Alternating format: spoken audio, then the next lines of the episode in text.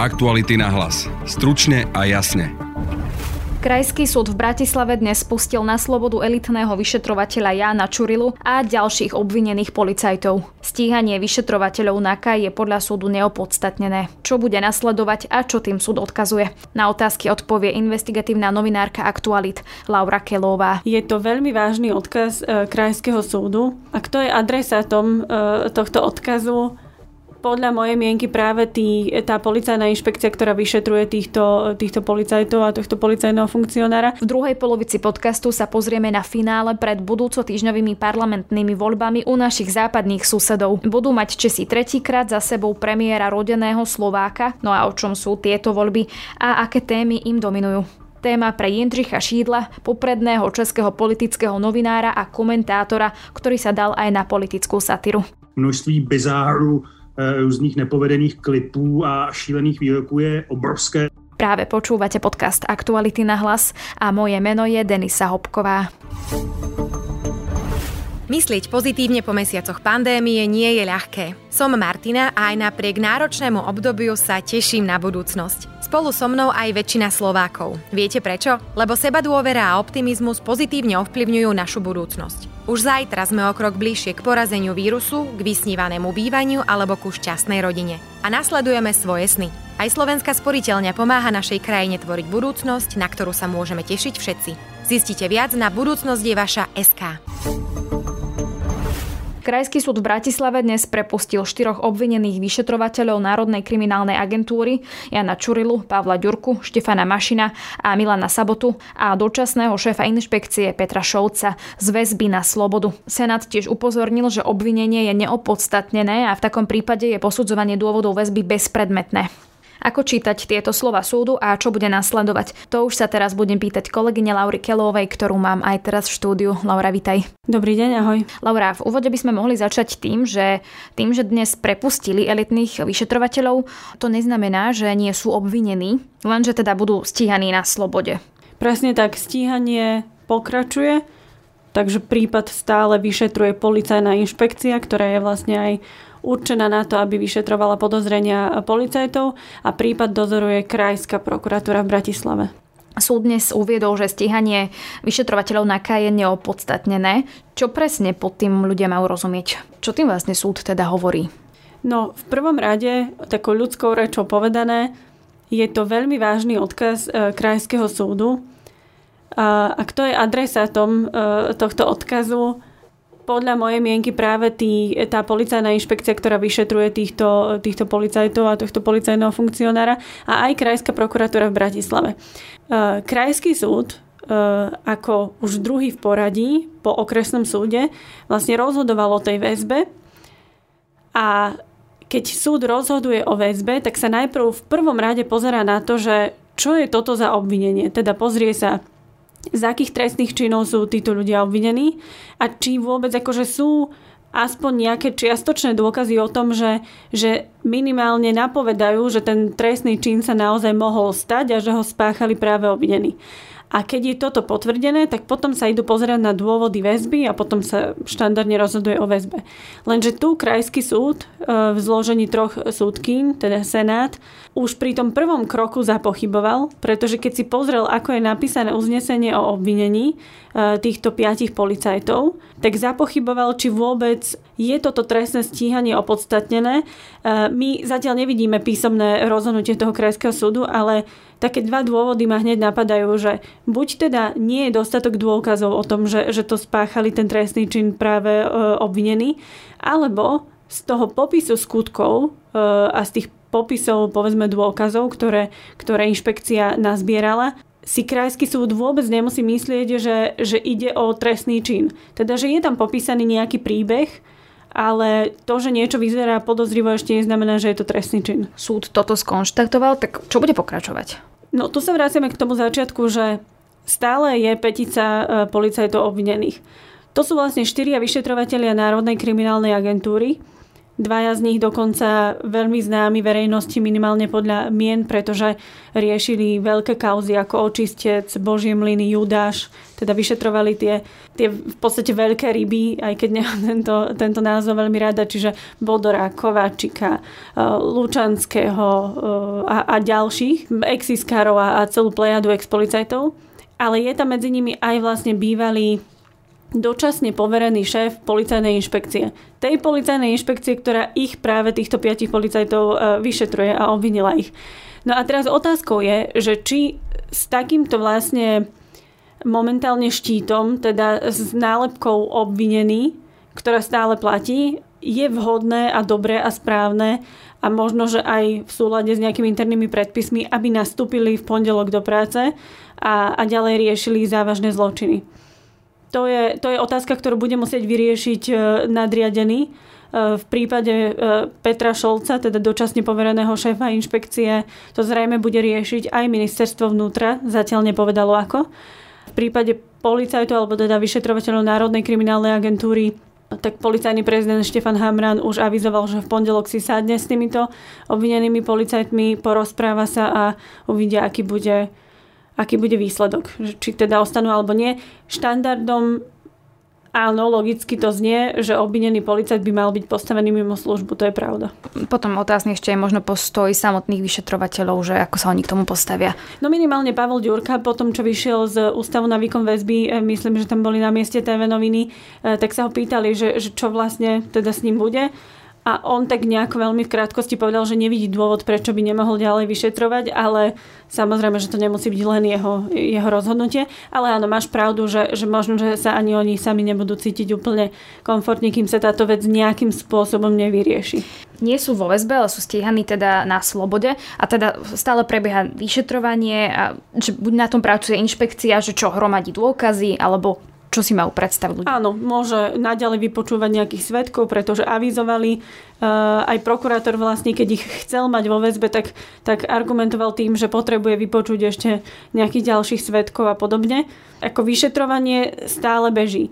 A áno, mnoho ľudí sa nás vlastne po dnešnom rozhodnutí uh, pýtalo, že, že kto teda by mohol zasiahnuť v tomto prípade tak napadá mi vlastne napríklad, však už e, najznamejší paragraf 363 teda právomoc generálneho prokurátora, ktorý uh, môže vlastne uh, si zobrať spis alebo jeho námestník, preštudovať si to a rozhodnúť, že či je vlastne stíhanie dôvodné alebo nie, pretože už ako sa ako posledné týždne, mesiace ukázali, tak generálna prokuratúra si takto zobrala viacero spisov alebo reagovala na, na návrh uh, obvinených a niektoré vlastne aj závažné prípady zrušila. Čiže by ich teoreticky mohol Žilinka cez 363 oslobodiť, zbaviť obvinení. Zrušiť vlastne stíhanie, áno. To, čo dneska takto rozhodol Krajský súd v Bratislave, je to niečo bežné, že súd skonštatuje, že je to neopodstatnené, toto stíhanie a že teda aj je dôvod, aby sa tá generálna prokuratúra tým zaoberala, pretože je to veľká zásadná vec, alebo sa to stáva bežne? Pravdu povediac, nie je to úplne bežné. To vlastne povedal aj v dnešnej relácii na rovinu e, predseda špecializovaného trestného súdu Jan Hrubala, ale poznáme prípady z minulosti, kedy to nejaký súd skonštatoval. Veľmi známa kauza napríklad e, obvinenej e, Zuzany Plačkovej, ktorú vlastne, myslím, že to bolo včera, vo štvrtok, prepustili z väzby a tam už prvostupňový súd vlastne skonštatoval, že, že tam nevidí príliš dôvody na, na stíhanie samotné, nie je to ešte na väzbu, ale obdobnejší prípad a podobnejší tomuto uh, bol prípad Jaroslava Haščáka. Jeho vlastne prvostupňový súd zobral do väzby, rovnako ako týchto piatich vyšetrovateľov, alebo teda policajtov, ale odvolací súd v prípade Haščáka skonštatoval, že nevidí ako keby ani tie dôvody na stíhanie, teda na obvinenie, že, že mu to celé pripadalo nejaké ľudovo povedané na vode. Tak toto sa vlastne teraz e, stalo práve v tejto kauze policajtov. No a keď sa pozrieme na Haščákovú kauzu, tak tá skončila práve tak, že generálna prokuratúra cez ten známy paragraf 363 zrušila jeho stíhanie, jeho obvinenie a práve v tom zrušenom stíhaní a obvinení sa odvoláva na ten najvyšší súd a hovorí, že veď sa pozrite, veď už keď najvyšší súd rozhodoval o väzbe, tak povedal, že to obvinenie je v odzovkách na vode, teda že nie je opodstatnené. Či sa tak stane aj v kauze policajtov, to, to uvidíme. Ale reakciu prokuratúry poznáme, že či sa minimálne na to pozrie, alebo sa na to nepozrie? Áno, Krajská prokuratúra povedala, že si počka na písomné rozhodnutie e, uznesenia z Krajského súdu čo je úplne štandardné, reagujú takto všetci vlastne advokáti, ale teda aj z viacerých stanovisk, napríklad ministra vnútra, alebo jedného z obhajcov e, obvinených policajtov, tam skôr zaznievali potom také výzvy, že, že toto je vlastne dôkaz o ich nevine. Ešte to nie je úplne dôkaz o ich nevine, e, ale zaznievali aj výzvy, aby sa e, napríklad politici, ktorí označovali vlastne túto skupinu policajtov ako Čurilovskú mafiu, aby sa ospravedlnili, pretože ako poukázal Krajský súd, tak podľa jeho názoru je stíhanie neopodstatnené. Okresný súd rozhodne o ich väzbe a Krajský súd vlastne povie, že, že tam zjavne dôvody nevidí, alebo povie to, čo sme už spomínali, že to stíhanie je neopodstatnené. Ešte tak silnú vec k tomu. Ako je to možno, že sa tieto dve, dva súdy v tomto nezhodujú, že jeden to vidí inak a druhý inak? To, že sa dva súdy nezhodnú, je pomerne bežné a svojím spôsobom niekedy aj dobré, pretože je to kontrola viacerých očí. Kým v prvom prípade o väzbe rozhodoval iba jeden sudca, uh, sudca Kapinaj z okresného súdu, tak v tomto prípade o odvolaní vlastne o podanej stiažnosti rozhodoval už celý senát, teda tri sudkyne. Čo je teda názor viacerých um, sudcov, alebo teda v tomto prípade sudkyň. Uh, to, že sa nezhodnú je úplne štandardné. Uh, je to aj dobré, ak, ak vedia ako keby oponovať súdu predchádzajúcemu, uh, alebo vedia nejakým spôsobom zhodnotiť a vyargumentovať to svoje rozhodnutie. A to, že skonštatovali, že dokonca tam vidia nad rámec niečo viac, hovorím, je to vlastne momentálne, že traja sudcovia proti jednému sudcovi, takže, takže je tam možno aj rozdiel v tom, v tom názore, možno v poznaní tej, tej veci, to, to neviem. Ťažko sa mi hodnotí, pretože kým písomné rozhodnutie vlastne toho okresného súdu sme videli, tak zatiaľ e, krajský súd e, nevyhotovil písomné uznesenie, takže to si musíme počkať. Čo boli teda jeho argumenty? Tie argumenty boli hlavne také, že e, policajti obvinení sa nemôžu predsa akože vrátiť na slobodu a ďalej povedzme pracovať, keď majú kolegov ďalších policajtov, môžu sa navzájom ovplyvňovať, poznajú sa ako kolegovia, ako kamaráti a podobne. Ale zaznel tam aj veľmi taký zvláštny argument, že keďže sa jeden z týchto spoluobvinených, konkrétne vyšetrovateľ Sabota, priznáva, tak usvedčuje aj ostatných. No lenže to nebola pravda a nie je to pravda vlastne dodnes. Vyšetrovateľ Sabota, ktorý je obvinený, ktorý dnes tiež bol prepustený na slobodu, sa nepriznáva k trestnej činnosti. On len povedal, že potvrdzuje, že, že veci, ktoré sú popísané inšpekciou, sa akože stali, má na to nejaký akože on svoj názor, ale tak ako nám to prerozprával jeho obhajca, on nesúhlasí s tým, že to bol trestný čin.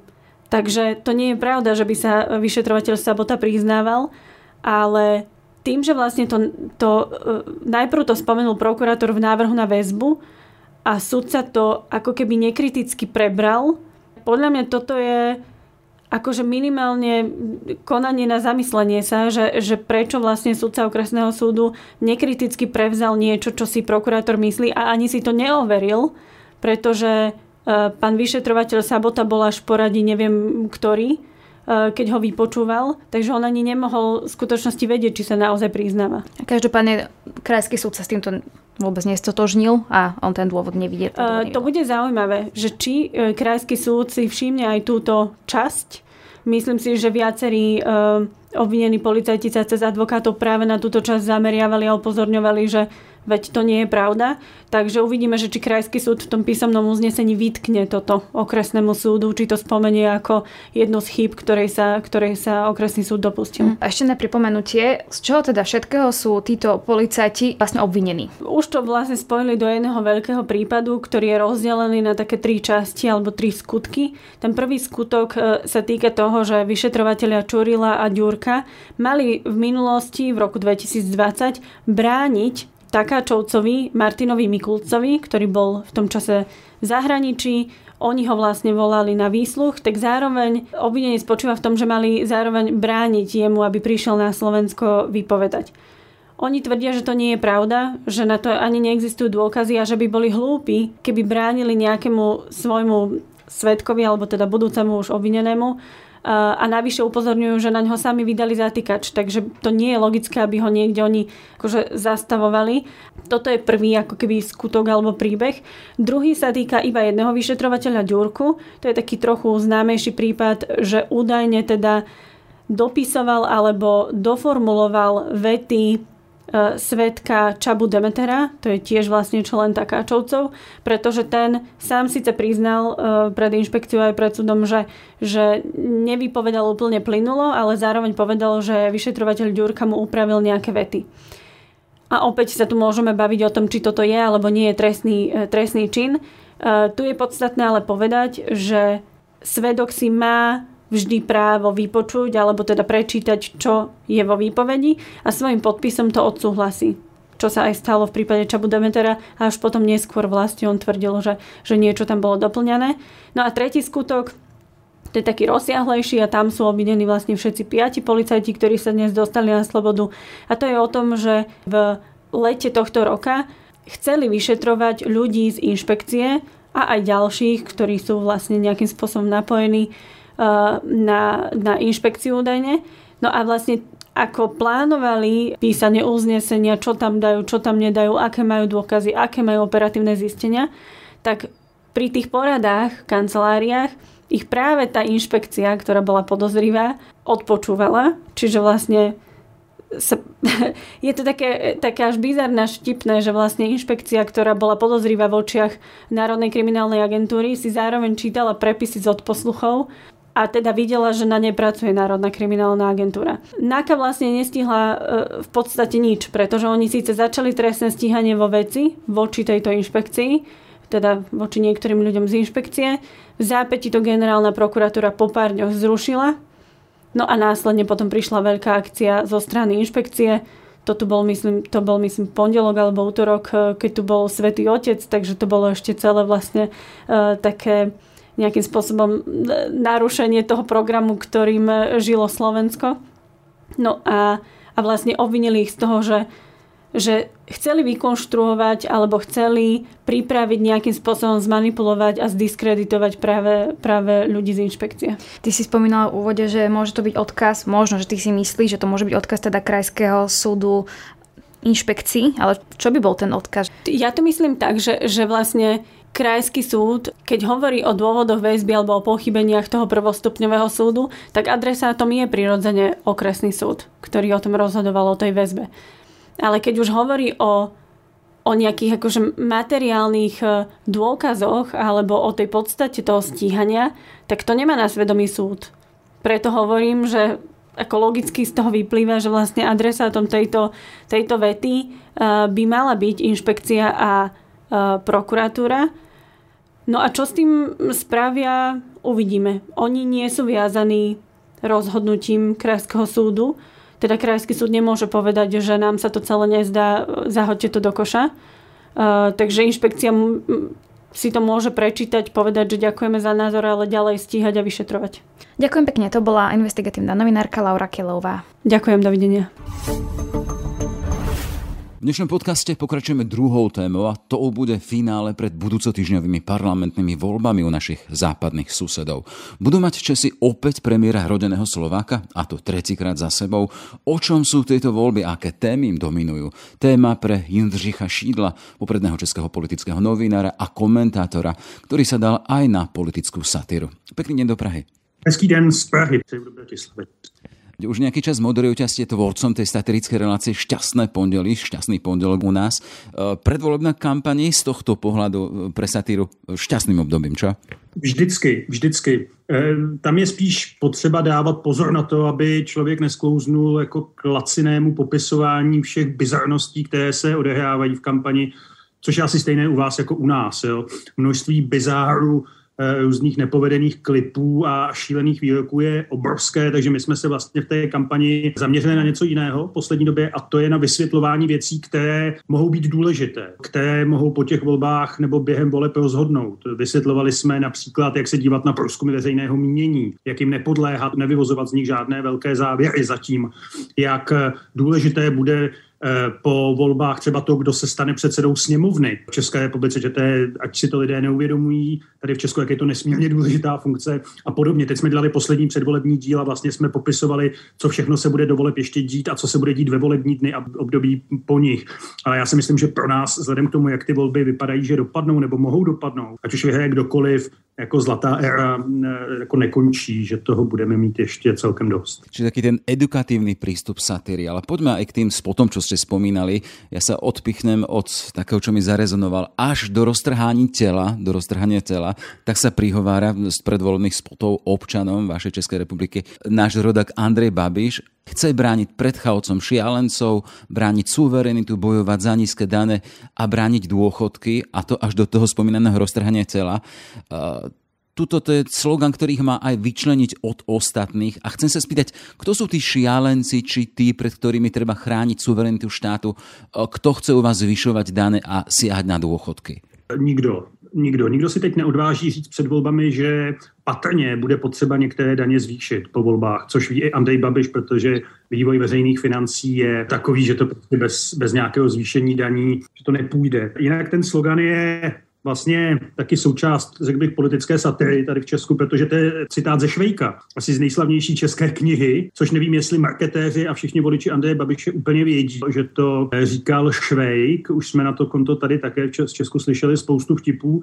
Nicméně Andrej Babiš, abych se vrátil vážně k podstatě vaší otázky, velkou část kampaně nebo své antikampaně věnoval barváním před koalicí Pirátů a starostů. Protože se zdálo někdy tak na jaře, kdy oni dokonce vedli v průzkumech, že to bude bude hlavní soupeř Andreje Babiše v těch nadcházejících volbách. Tahle kampaň vyšla, eh, řekl bych, protože nejenom kvůli té kampani, ale Piráti a starostové začali dost významně ztrácet a vrátili se z hranice, oni se v některých průzkumech pohybovali až u 35% hranice, nesou zpátky na 20 a naopak pomalu, ale stabilně roste ta druhá opoziční koalice. Jak víte, my jsme si tady pořídili dvě koalice vlastně po slovenském vzoru z roku 98 a to je ta opoziční koalice spolu, ta konzervativně liberální, to znamená ODS, Lidovci a TOP 09, kteří se v některých průzkumech objevují velmi už v závěsu Andreje Babiše. Takže Andrej Babiš teď v poslední chvíli se snaží ještě různými způsoby varovat i před tou druhou koalicí. Jakkoliv v Česku se předpokládá, že jeden z možných scénářů po volbách může být nějaké pragmatické širší spojenectví právě Andreje Babiše s koalicí spolu, případně s některými jejími e, účastníky. Byť teď před volbami to samozřejmě všichni popírají z té koalice spolu, protože by to samozřejmě bylo velmi riskantní něco takového na rovinu říct voličům.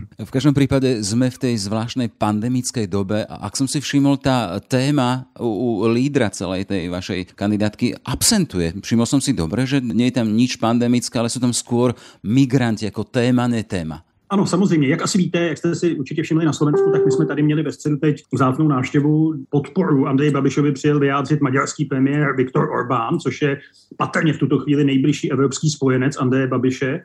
Eh, a tam samozřejmě to téma migrantů dominovalo. Ono to je logické, Andrej Babiš musí jaksi nabídnout nějaká náhradní témata, protože s tím, jak jeho vláda zvládla pandemii covidu, a je fér říct, že my nevíme, jak by to zvládla nějaká jiná vláda, ale prostě u moci byl zrovna Andrej Babiš, tak s tím se moc chlubit nemůže. Česko bylo v řadě ukazatelů na tom skoro nejhůř na světě. To se snaží Andrej Babiš, použil jeho vlastní výraz, kopat od sebe a nabízí náhradní témata. Důchody, migranti, příští týden bude mimořádná schůze sněmovny, ještě předvolební poslední, kde se bude na návrh Andreje Babiše hlasovat o snížení nebo o zmrazení platů politiků, což je taky takové strašně vděčné téma. A to poslední téma je jeho boj proti rakovině, což mi přišlo v jisté chvíli až cynické od něj. Tohle to jsou hlavní body kampaně a samozřejmě jeho kampaně a samozřejmě ten covid eh, tam být nemůže. Ještě mě napadlo jedno téma důležité, to může zajímat i slovenské posluchače. Zítra se bude otevírat slavnostně po osmi letech rekonstrukce dálnice D1 mezi Prahou a Brnem, kterou se pak jede dál i na Bratislavu. Ta dálnice samozřejmě vůbec není hotová, tam chybí opravit některé mosty, nicméně tak jako u vás Vladimír Mečar vozil Klaudii Schiffer na to, aby otevírala dálnice v roce 94, tak my to zažijeme zítra velkolepé otevírání dálnice před volem. Takže jste vlastně vo finále, ten finálový týden za sebou prináša aj ty velké televízne debaty a diskusie, tie väčšinou niekomu pomôžu, niekoho potopia. Ako to je u vás? Ten Babiš to má vyhraté, alebo sú tam zaujímavé osobnosti,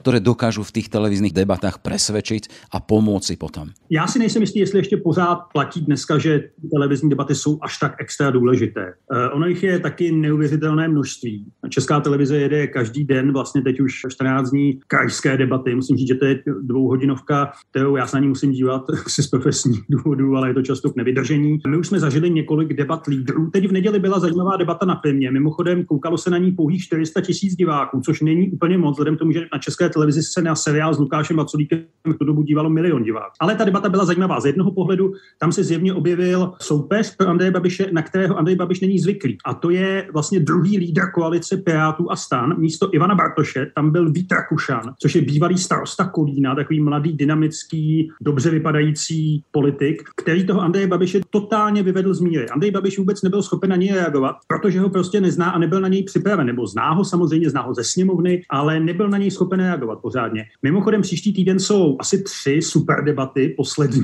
Poslední den je dokonce ještě v den voleb. V pátek je v poledne, dvě hodiny před otevřením místností eh, debata ve rozhlase, ale ty důležité budou ve čtvrtek na Nově a ve středu v České televizi. A ve středu v České televizi byl pozván a měl tam být Ivan Bartoš za tu koalici Pirátistan, ale eh, nakonec se ta koalice na poslední chvíli rozhodla pro změnu a po poměrně dost dramatickém vyjednávání, co jsem o tom slyšel, do té debaty půjde radši Vít Rakušan, protože je to změna taktiky a zdá se, že ta koalice sází teď na to, že Vít Rakušan je pro širší publikum přijatelnější než Ivan Bartoš, který sebou nese přece jenom pro část veřejnosti asi tu image jaksi příliš alternativní. Tím, jak vypadá, tím, jak mluví, on si sice vzal oblek po minulých volbách, nosí kravatu, ale pořád má na hlavě dedy, což nám dvěma by asi bylo jedno, protože jsme vyrostli v 90. letech.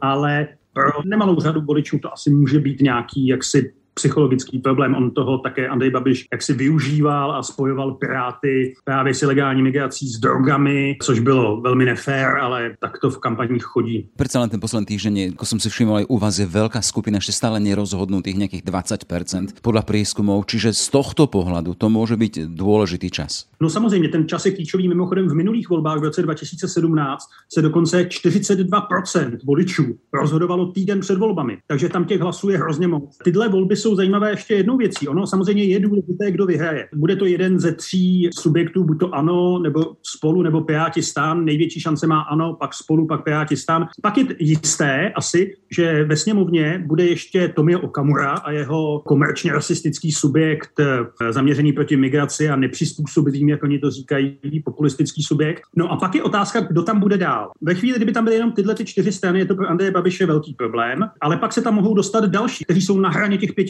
Komunisti, sociální demokraté, hnutí policisty bývalého známého Roberta Šlachty, přísaha, případně možná ještě někdo další. A v tu chvíli tahle druhá liga, jestli to tak mohu říct, bude vlastně rozhodovat o tom, kdo bude v Česku po volbách vládnout. Ty průzkumy to nemohou ukázat. Mimochodem eh, vím, že máte daleko delší embargo na průzkumy než v Česku. My budeme mít poslední průzkumy teď v úterý, které ještě něco ukážou, ale nezachytí ten výsledek. Ty dosavadní průzkumy jsou jenom matoucí do jisté míry, protože během, my jsme tady během dvou dní měli asi před dvěma týdny jeden průzkum, který dával těm opozičním koalicím většinu 102, 103 hlasů a pak jsme měli další, který jim dával asi 96 hlasů, což naznačuje jenom to, že to bude skutečně pravděpodobně velmi těsné a že může rozhodovat eh, ještě v tom volebním systému českém, kde je Česko rozděleno na 14 krajů, kde se rozdělují ty mandáty, to není jako Slovensko s jedním volebním obvodem, tak eh, může rozhodovat vlastně jako skoro každý hlas v každém tom volebním kraji. Proto ten poslední týden samozřejmě tak jako všude bude jako dramatický a e, ti lídři už myslím jako jedou na náhradní kyslík. Jako když je člověk sleduje, kde jsou, jakou debatu mají. V jednu chvíli jsou v Olomouci, potom v Plzni za hodinu, je to,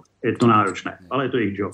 Čiže spravodajský piatok a sobota to budú pre vás tie dôležité dni, čiže v sobotu už popoludní prvé výsledky. Pre vás bude dôležité potom ten pondelok, to šťastné pondeli. Či by bolo pre vás s tým šťastím? Volby končí v sobotu ve dvě hodiny. My nebudeme mít exit poly, takže se to budeme postupně dozvídat online, ty výsledky, také jak se budou nasčítávat. Nejdřív to bude vypadat, že Andrej Babiš suverénně zvítězí, pak se začnou spočít, počítat i velká města, nebo respektive tam to trvá vždycky déle. To znamená, že se ty výsledky budou korigovat postupně. Pro nás bude hlavně štěstí to, když ty výsledky budou jasné co nejdřív v sobotu. A to proto, že my ještě v sobotu večer musíme napsat nový díl, který má v pondělí být, což většinou píšeme ve čtvrtek, nebo máme ho hotový ve čtvrtek, takže to bude hodně naknat. A já osobně si s těmi volbami nespojí žádné naděje. Žádnou stranu podporovat veřejně nebudu, volit půjdu, už asi dokonce vím, koho volit, byť jsem jako dlouho váhal, tak teď to vypadá, že jsem se rozhodnul. Ale důležitá věc, která je potřeba říct, že my nebudeme mít rychle vládu pravděpodobně. Jo, já si myslím, že to může trvat a v Česku se s tím všeobecně počítá, že to bude trvat několik týdnů, spíš měsíců, ne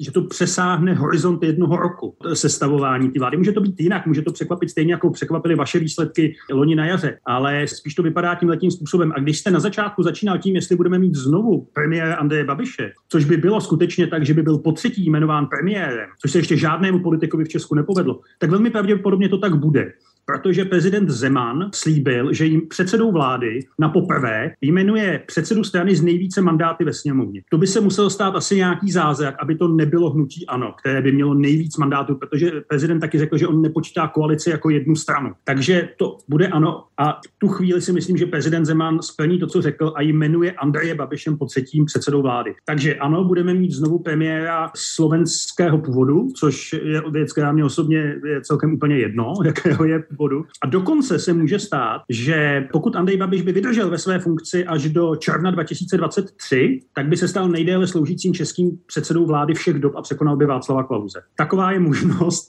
že toto se v Česku může po těchto volbách stát, ale jako před každými volbami víme, že se stát může úplně co. Jasné, to jsou už potom ďaleké tej My sa budeme teraz fokusovať skôr na ten budúci piatok a sobotu. Toľko teda parlamentné voľby v Českej republike a Jindřich Šídlo, český novinár a komentátor. Všetko dobré, ďakujem veľmi pekne. Ďakujem také, mějte sa moc hezky. Naschledanou. No a to je z dnešného podcastu všetko. Viac našich podcastov nájdete na webe Aktuality.sk a v podcastových aplikáciách. Na dnešnom podcaste spolupracovala Laura Kelová. Pekný zvyšok dňa a tiež pekný víkend želá Denisa Hopková. Aktuality na hlas. Stručne a jasne.